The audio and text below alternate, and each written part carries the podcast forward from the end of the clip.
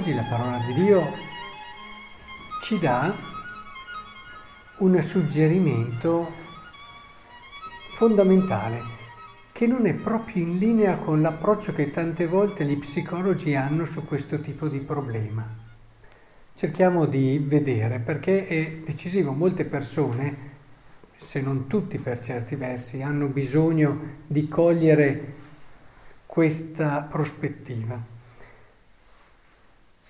Vuoi capire quanto sei grande? Vuoi scoprire quanto sei bello? Vuoi cogliere tutte le cose straordinarie che possono fondare quella stima di te, chiamata così dalla psicologia, che è fondamentale per stare in piedi, perché se una persona non ha stima di sé, il Vangelo userebbe un altro termine, non ama se stesso, difficilmente sta in piedi e può amare gli altri, no? Ama il prossimo tuo come te stesso. È molto più completo in questa, in questa definizione il Vangelo rispetto allo psicologo, però eh, la logica è simile. Ora, vuoi cogliere tutte le cose belle che hai? Vuoi cogliere la grandezza che c'è in te? Vuoi cogliere quel, qualcosa che ti farà stare solido, saldo sul fondamento della, del tuo accettarti per poterti poi donare, bene, lo psicologo cosa ti dice? Lo psicologo ti dice ritorna su te stesso, cerca di conoscerti, di valorizzare tutte le qualità, i doni che hai, cioè fai un discorso dove ti si aiuta a, a riconquistare una certa stima di te. Il Vangelo va in direzione opposta, la parola di Dio dice, non fate nulla per rivalità o vanagloria, ma ciascuno di voi con tutta umiltà consideri gli altri superiori a se stesso. Stupendo. Cosa c'entra questo con la stima di me? Anzi, mi abbasso ancora di più. Errore. Provate, provate a fare di tutto per considerare quello lì, quello lì, quello lì superiore a voi.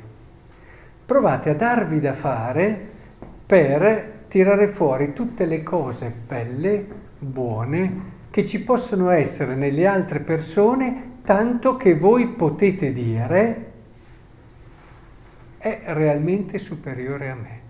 Fatela questa attività, fatela, non sarà facile all'inizio e meno, mi, meno vi volete bene, più farete fatica, quindi ne avrete bisogno. Perché lo sapete che chi non si vuole tanto bene vede la grandezza dell'altro come un qualcosa che porta via lui. Eh? Ne parlavamo quando abbiamo parlato dell'umiltà. E allora tutte le volte che c'è qualcosa di bello nelle altre persone, ecco che io mi sento un po' messo in, eh, come dire, attaccato in quello che è la mia sicurezza che è poi insicurezza tra, tra, travestita da orgoglio, no? E, e, di conseguenza, eh, ecco, provate, provate a impegnarvi, non facendo un lavoro su di voi, no?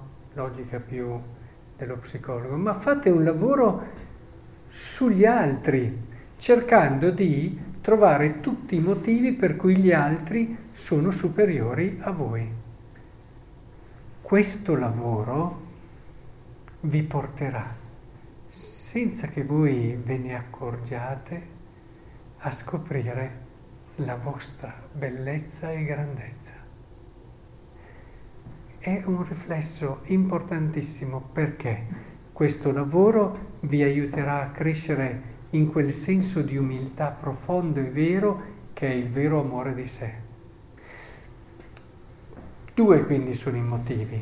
Il primo è che questa attività che dovete fare per scoprire le cose belle dell'altro, soprattutto quando sono persone che fate fatica, no, beh, quello lì superiore a me va bene tutto, ma quello lì, ecco è quello lì su cui devi lavorare. Lavora, vedrai che troverai qualcosa, troverai, datti da fare, impegnati. Questo lavoro ti apre la testa ti apre il cuore e senza accorgertene scoprirai le cose più belle che hai tu. Nel fare questo lavoro scopri la tua bellezza e la tua grandezza. E la seconda cosa, perché ci aiuta? Perché poi crescendo in questa consapevolezza no, delle cose belle degli altri, noi cresciamo nella nostra consapevolezza di noi e quindi la vera umiltà è proprio questo. Non mi stancherò mai di ripeterlo, l'umile è la persona che si ama davvero. E l'orgoglioso è un fragile, anche se è arrogante, e più sei fragile più diventi arrogante, sempre così, eh? più sei insicuro più sei aggressivo, è, è la logica della vita. Quindi anche se è arrogante è fragile l'orgoglioso, ha sempre bisogno di dimostrare di essere, di vincere, di essere superiore a questo, di avere... Eh, in fondo, lo dicevamo anche oggi, non si vuol bene, non si vuol bene e proprio perché non si vuol bene ha bisogno continuamente di verifiche, tanto che diventa anche pesante. Mentre invece l'umile sa già il suo valore, si conosce sa la sua grandezza, non ha bisogno di nessuna dimostrazione. Umiltà non vuol dire abbassarsi, mettersi là, eh, denigrare. No, no, no. L'umiltà vuol dire la vera conoscenza di sé, la dimensione vera di te. L'umile conosce il suo valore, la sua bellezza e quindi sta al suo posto. Lo vedrete che anzi è simpaticissimo perché non è mai ingombrante, non ha mai bisogno di conferme, perché sono queste quelle che ci rendono a volte così pesanti e così pedanti. Allora uno dice una cosa, l'ho fatto anch'io, uno dice un'altra, lo lascio anch'io, uno dice... Uh, no, avete mai... Il problema è proprio quello di invece avere questa semplicità di cuore, di chi sa quelle che sono le sue qualità, i suoi doni e non vuole altre cose. Gli basta quello e sa che quello lo può fare bene e questa cosa la vivrà bene. Capite allora che per due motivi noi possiamo davvero crescere in questo. Il primo è proprio originale evangelico, eh, nella parola di Dio, in questo caso è la lettera ai Filippesi, proprio di Dio. Difficilmente ci sarebbe arrivato semplicemente un uomo, nello sforzarti, nel lavorare per cogliere quello che è il bello dell'altro, arriverai a scoprire il tuo. Bellissimo, bellissimo. Anche perché lo scopri in modo libero, leggero e quindi non c'è il, la pesantezza del stare su di te, dover, dover trovare le cose belle tue che può anche... Invece così è proprio molto libero e molto leggera come percorso e allo stesso tempo la verità dell'umiltà è quella che alla fine fa la differenza. Vedete, questo ti permette sia, come dice qui, è molto bello, dice se c'è qualche consolazione in Cristo, qual è la consolazione in Cristo? Frutto della carità, se c'è la comunione di spirito, bene, comunione di spirito, se ci sono sentimenti di amore, di compassione, tutte cose belle, no?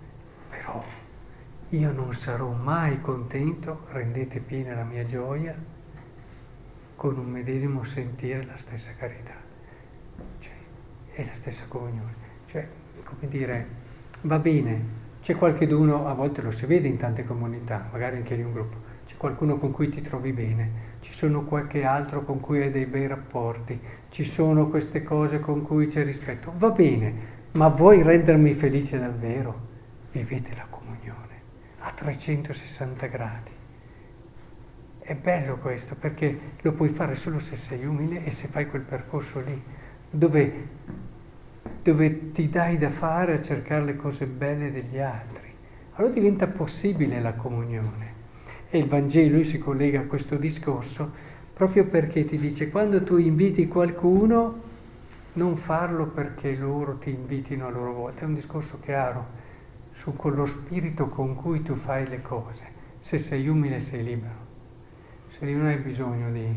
E a volte invitiamo, abbiamo poi bisogno no? di, di, un ritorno, di gratificazione. Di... Lui dice sii libero nelle cose che fai. Non farle per quello che ti può ritornare, ma lo puoi fare questo perché sei già ricco e sei già consapevole di quello che sei, hai il cuore pieno. Le, le permalosità, le rivendicazioni cioè, sono tipiche dei cuori vuoti, le invidie, le gelosie. Quando un cuore è pieno della consapevolezza di sé, non vi è mai capitato di vivere qualcosa di bello che sapete che il giorno dopo state per vivere, vi dicono gli altri, eh? Cosa bene, vi scivolano via, perché avete già il cuore pieno delle cose vostre. Se invece siete lì, che non avete una vita, tutte le volte che vedete cose belle degli altri, vi fanno... È proprio lì, cioè chi ha il cuore pieno gioisce anche delle cose belle degli altri senza per questo sentirsi in minimo sminuito Ecco, questo vorrei davvero augurarvi oggi. Sappiate entrare nella sapienza del Vangelo. Vedete, questa non è la sapienza solo umana, è una sapienza del Vangelo, è la sapienza di Dio. Vivetela e soprattutto portatela nel mondo.